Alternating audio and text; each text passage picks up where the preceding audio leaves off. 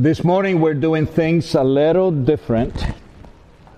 Uh, not only because because of the procession outside and the way we enter the church, which is not the usual thing, but on Palm Sunday, I always think that the reading of the gospel best fits at the end of the service. So that's why you're noticing a little difference from what you normally see.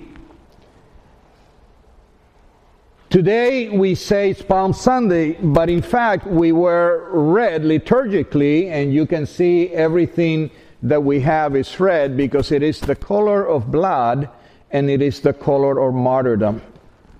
And so today is one of those strange days when we come in into the church uh, singing and rejoicing and praising God and waving palm branches and remembering Jesus' entrance into the city of Jerusalem, but we're not going to exit the same way. Uh, we are going to, I, I, think, in a way, the lights begin to be turned off. Because we are with Palm Sunday, and as we conclude Palm Sunday, we begin Holy Week, which end up on Friday with the remembrance of the death of Jesus. So it almost seems that as, as the service concludes today, you will notice very strongly the changing mood because it's intentional that you will experience how we're going from celebration and so quickly the story of Jesus turns south and ends up in in crucifixion. But it doesn't end there. It goes back on Easter Sunday. But today is one of those strange days because we begin celebrative and it won't end very celebrative. And so for preachers sometimes in our liturgical tradition, we have to decide whether we're going to preach on the celebration or we're going to preach on the passion. But since we are going to have opportunities during the week to experience the passion of Jesus, and in fact, on Good Friday, we are preparing an amazing service for, for all of us to come to the cross. Today, I want to share with you a little bit about the entrance of Jesus in the city of Jerusalem. So I want today to deal with this word that is written in our banners, and we sang this word that we call Hosanna.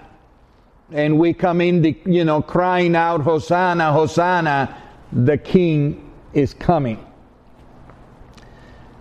I want you to imagine with me, I want you to imagine with me uh, what the city of Jerusalem might might look like on a day like Palm Sunday. Just use your imagination and use your ability to kind of see what may have happened at the entrance of Jesus. The Passover, the great feast of Israel, or one of the great feasts of Israel, the Passover is going to begin just a few days from now. The entrance of Jesus into Jerusalem took place on a Sunday, on the first day of the week. And the Passover would begin just a few days later. On Friday at 6 p.m., the Jewish families began their Passover observance. And the Passover would end on Saturday after 6 p.m. So it would go from Friday at 6 p.m. to Saturday at 6 p.m. And then you enter, uh, or you, you are celebrating as well the seven days of unleavened bread, which is another feast, the last seven days um, in the Jewish way of observance. The Passover is one of the major feasts of Israel. There were three feasts in particular where every male was commanded to come to Jerusalem to worship God and offer sacrifices. One was Passover, the other one was Pentecost, and the other great feast is called Sukkoth, which is the Day of Tabernacles. All of them making sure that they remembered how God had been with them throughout their journey.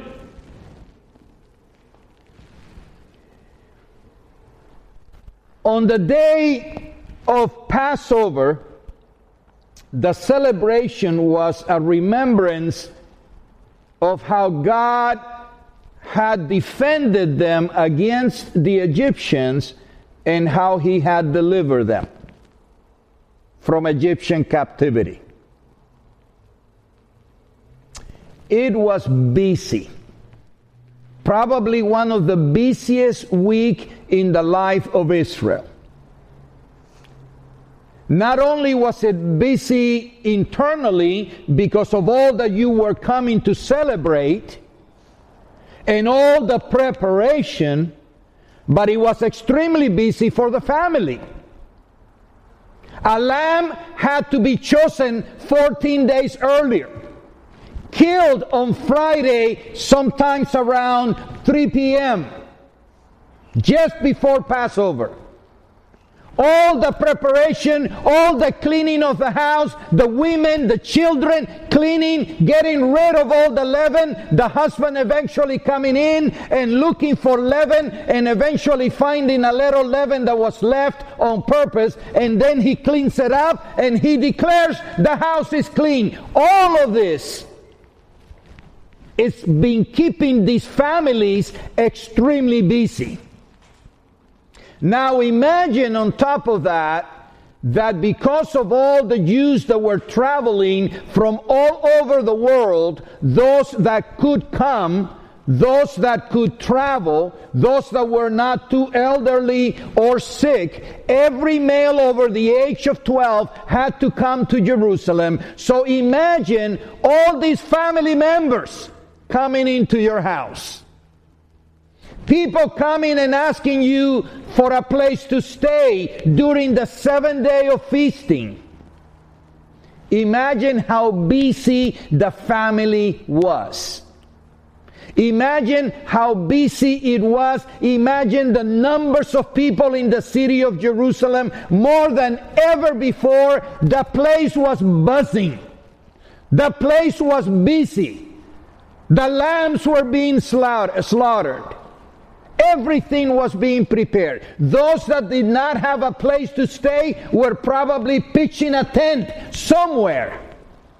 Remember how Mary and Joseph had come down and they had not found a place in the inn and they ended up staying in a cave with animals. People were staying wherever they could stay.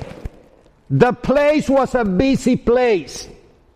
And Rome was at its highest in attention just in case any of these Jewish rebels would decide to attack. Legions were all over the city, armed, completely armed, and ready for battle just in case an uprising took place with all this multitude of people coming from all over. It was a heightened state of celebration and a heightened state of alert and a heightened state emotionally.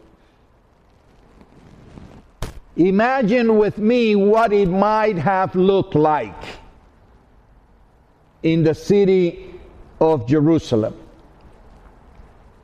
There were two ways into the city of Jerusalem. There were two ways, there were two major roads that connected the world to this little piece of land we call Israel. You can see in the map here on the left hand side toward the Mediterranean Sea, marked in red, you see this line coming down. That is what's called the Via Maris, or the road by the sea.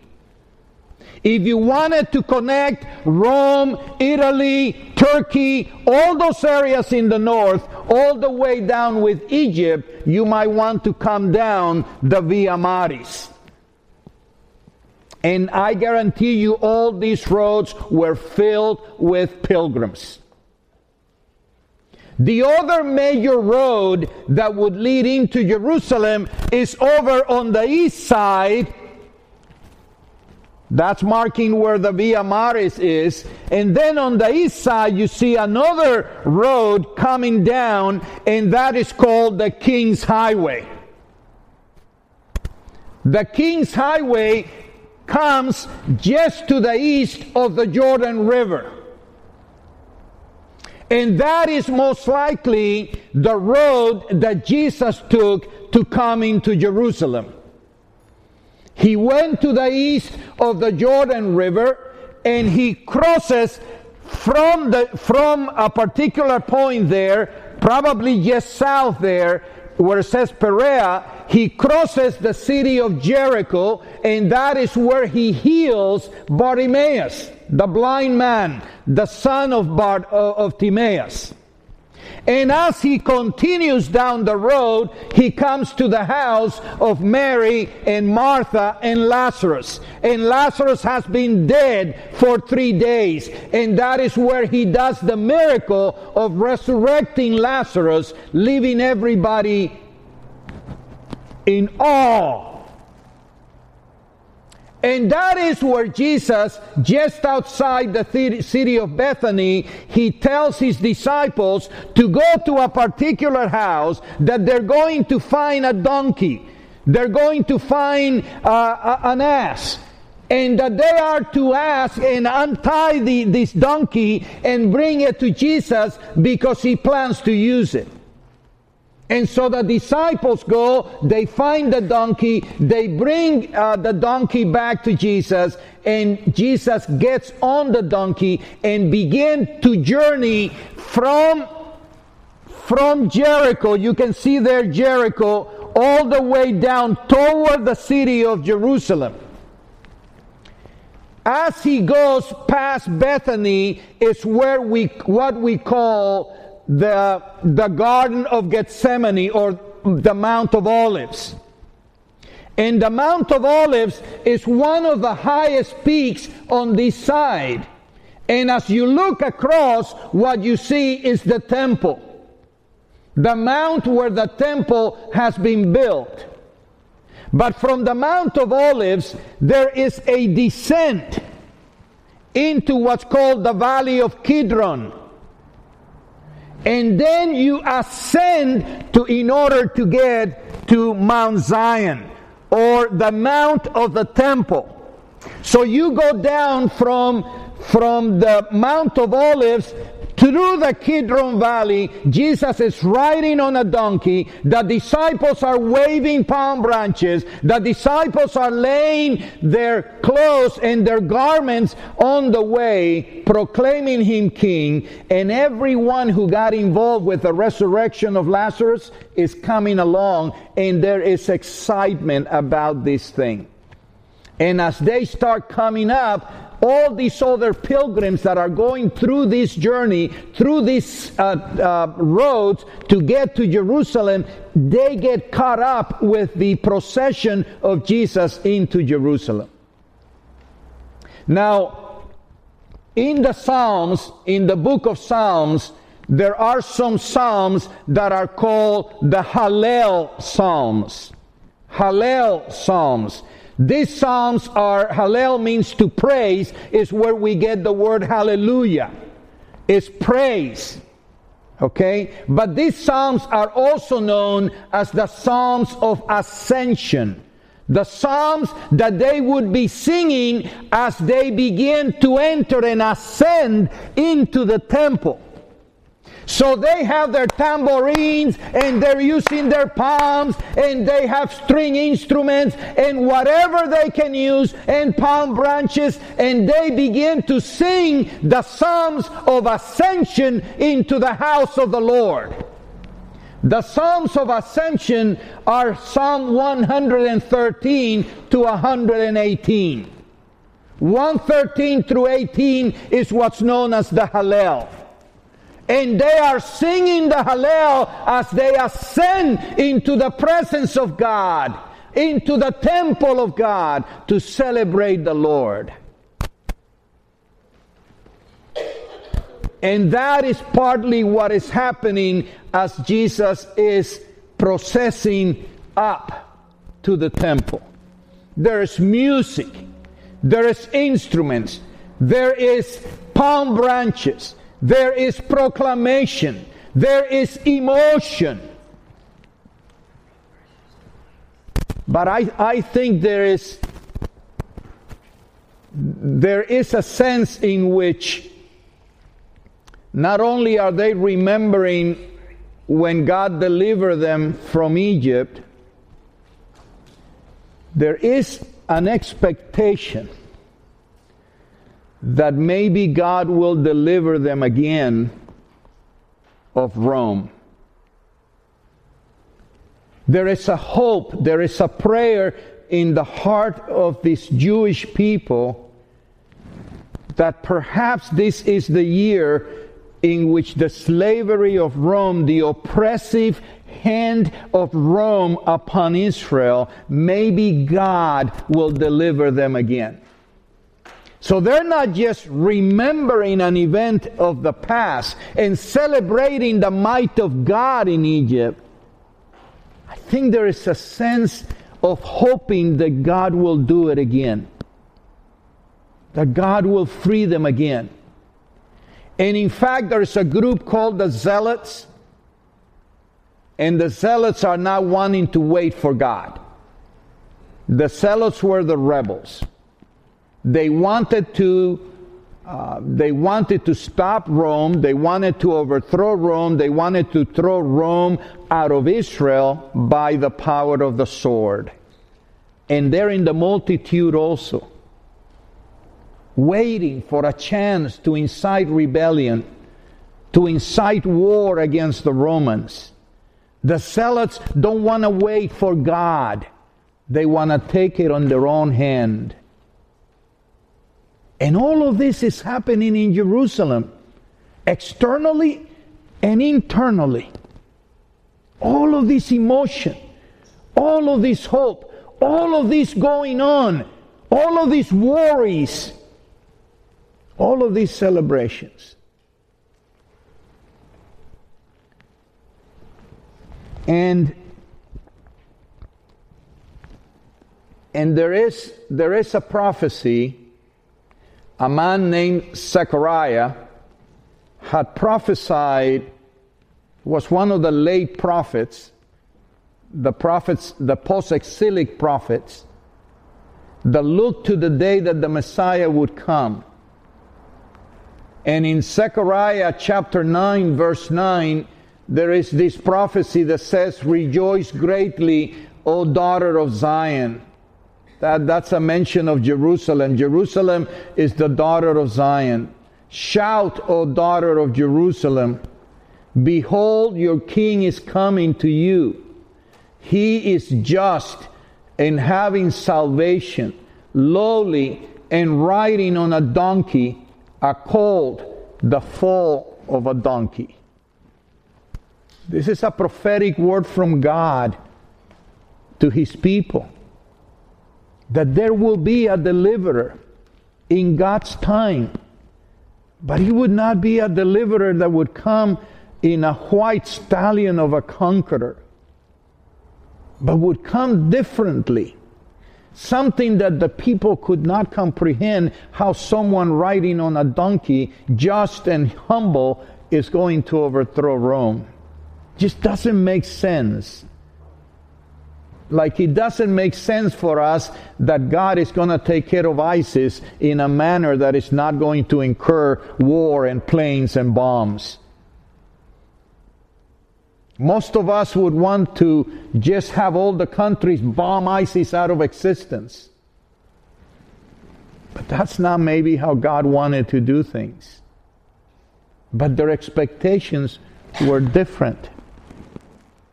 That's what Zechariah had promised.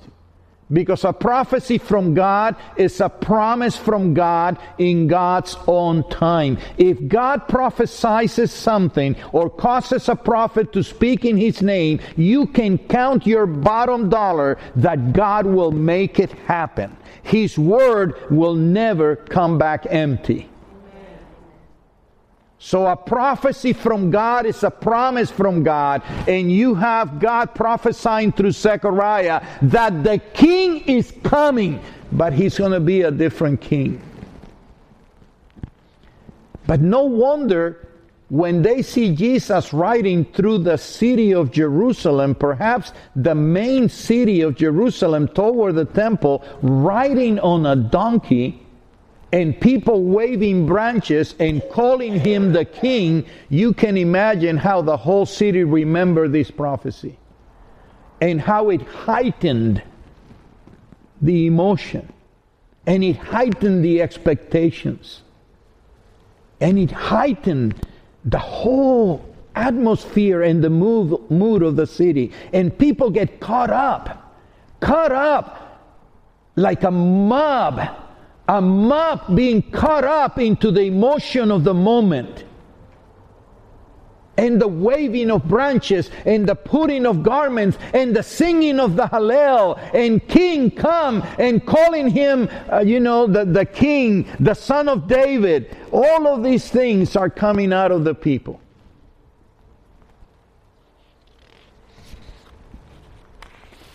I'm not sure they fully understood who Jesus was or who the Messiah was. But they had their own expectations of what it should be like. Jesus, on the other hand, just, just think about it for a moment. The people are caught up on this. Jesus is riding into the city on a donkey, fully knowing who he was. And in a way, Jesus was submitting himself, submitting himself to his Father, surrendering his life to the will of his Father to fulfill the prophecy that the king would come riding on a donkey, but that that king in Isaiah 53 was going to die. Jesus was submitting himself not just to the entrance of the king, but to the ultimate killing of the king. Jesus was coming riding on this donkey, fully comprehending that he wasn't the king they expected, and that in just a few days they would turn against him.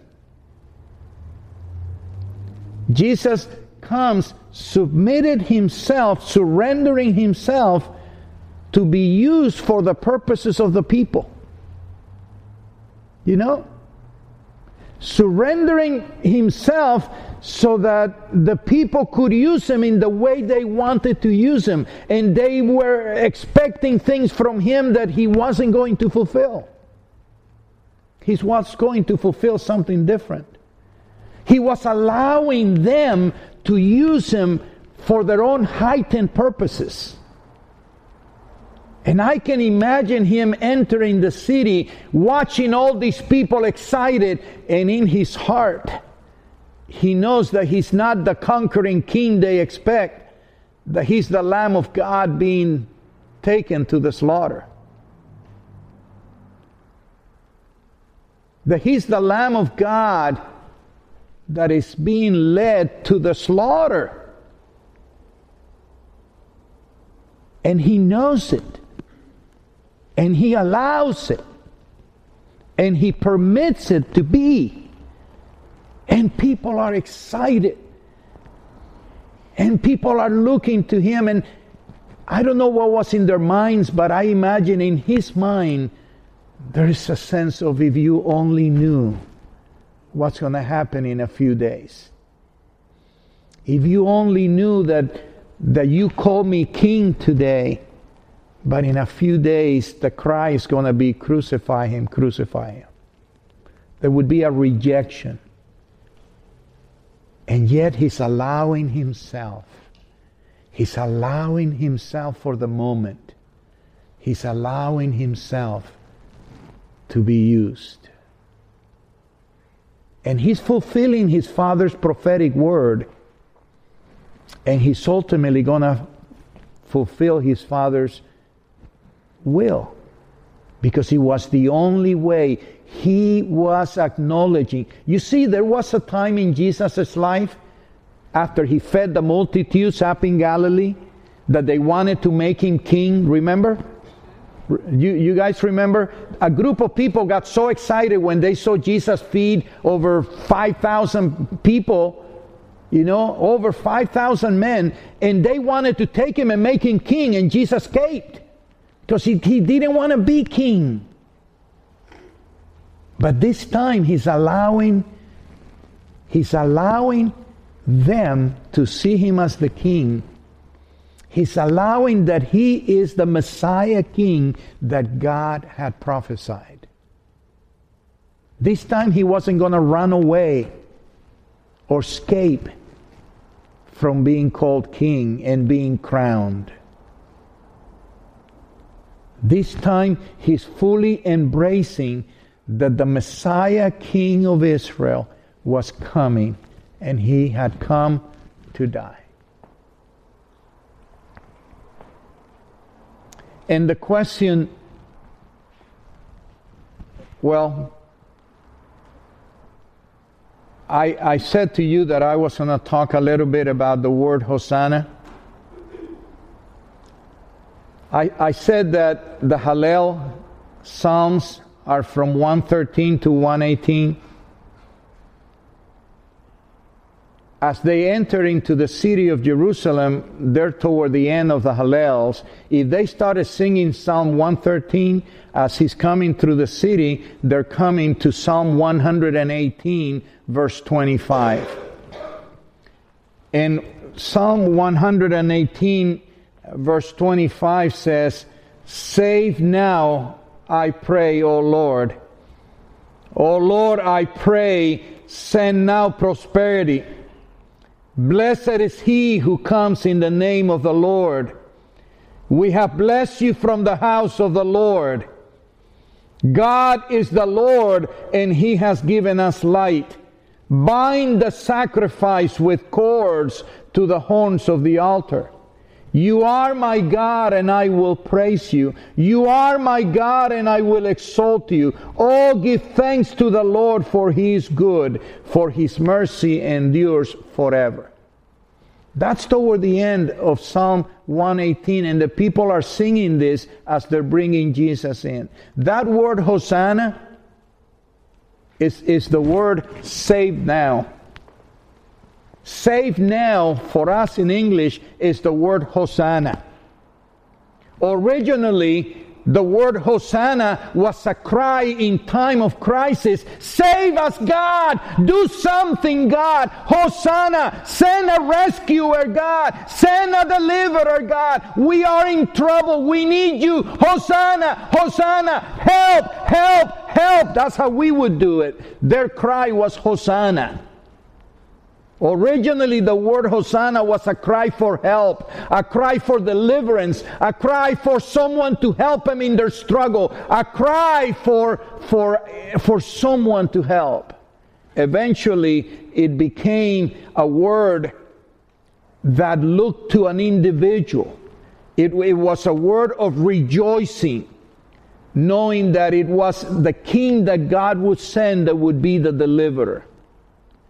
So when they say Hosanna and they're singing it to Jesus and they're saying Hosanna to the King, the Son of David, who's coming in the name of the Lord, they're looking to Him to be the deliverer, to be the one that helps them, to be the rescuer of the problems that they find themselves in. The word Hosanna is that cry that look to Jesus to be the deliverer. And indeed He is the deliverer, but not by war. He's a deliverer that comes to take away the sins of the world.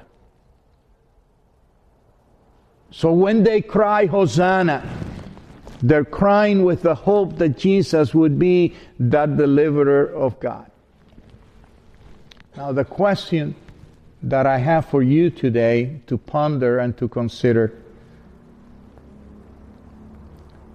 Do you have a king in your life?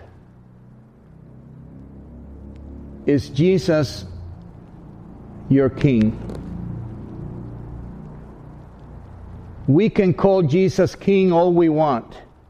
We can sing hosannas to Jesus. We can say he's the Messiah. We can say that he's our Savior. We can say that he's our Lord.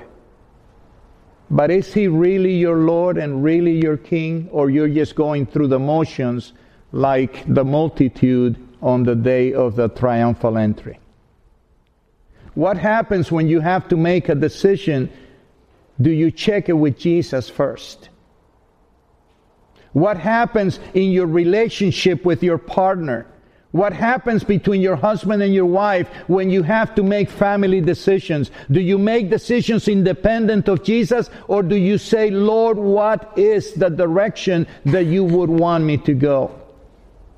Because what happens is that many of us at times on Sundays we call Jesus King. He is my Lord and we lift our hands and the rest of the week we're making decisions as if we don't have a King. Like we don't have a king, like Jesus doesn't have a word for us. The question that I have to ask myself and I ask you to consider is if Jesus is indeed your king today and every day forever.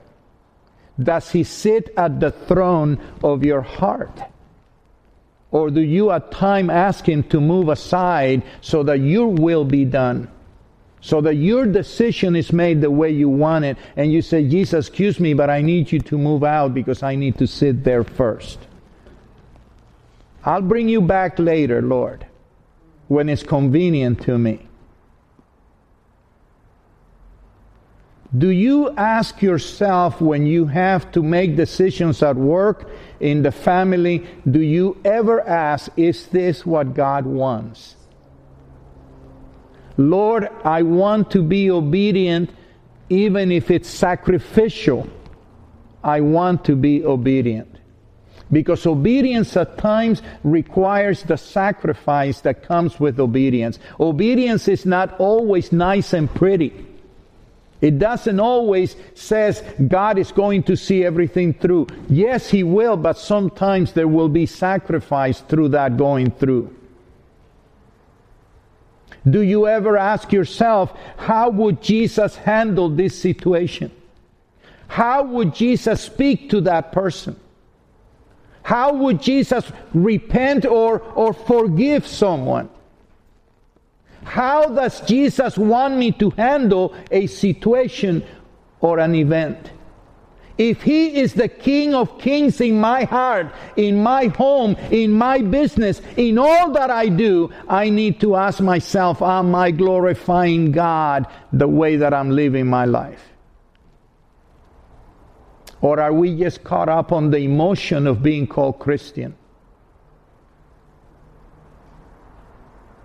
Do you have a king, a real king, your general? your CEO above all CEOs?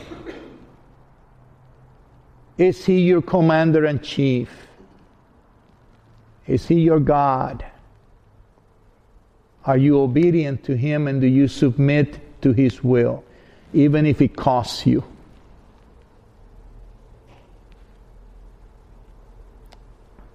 I think the danger is that we can get caught up in the day and the liturgy and the palms and all of that, and then leave it all here on Sunday mornings and go to where we are kings. And I want you to consider whether your faith is, is, is the masses' faith or is it a personal relationship that changes you? Is it the kind of relationship that even if it costs you, you will say, Lord, your will be done? I will sacrifice so that you may be glorified. Do you have a king? Is Jesus your king? Your Lord, your Savior, your captain?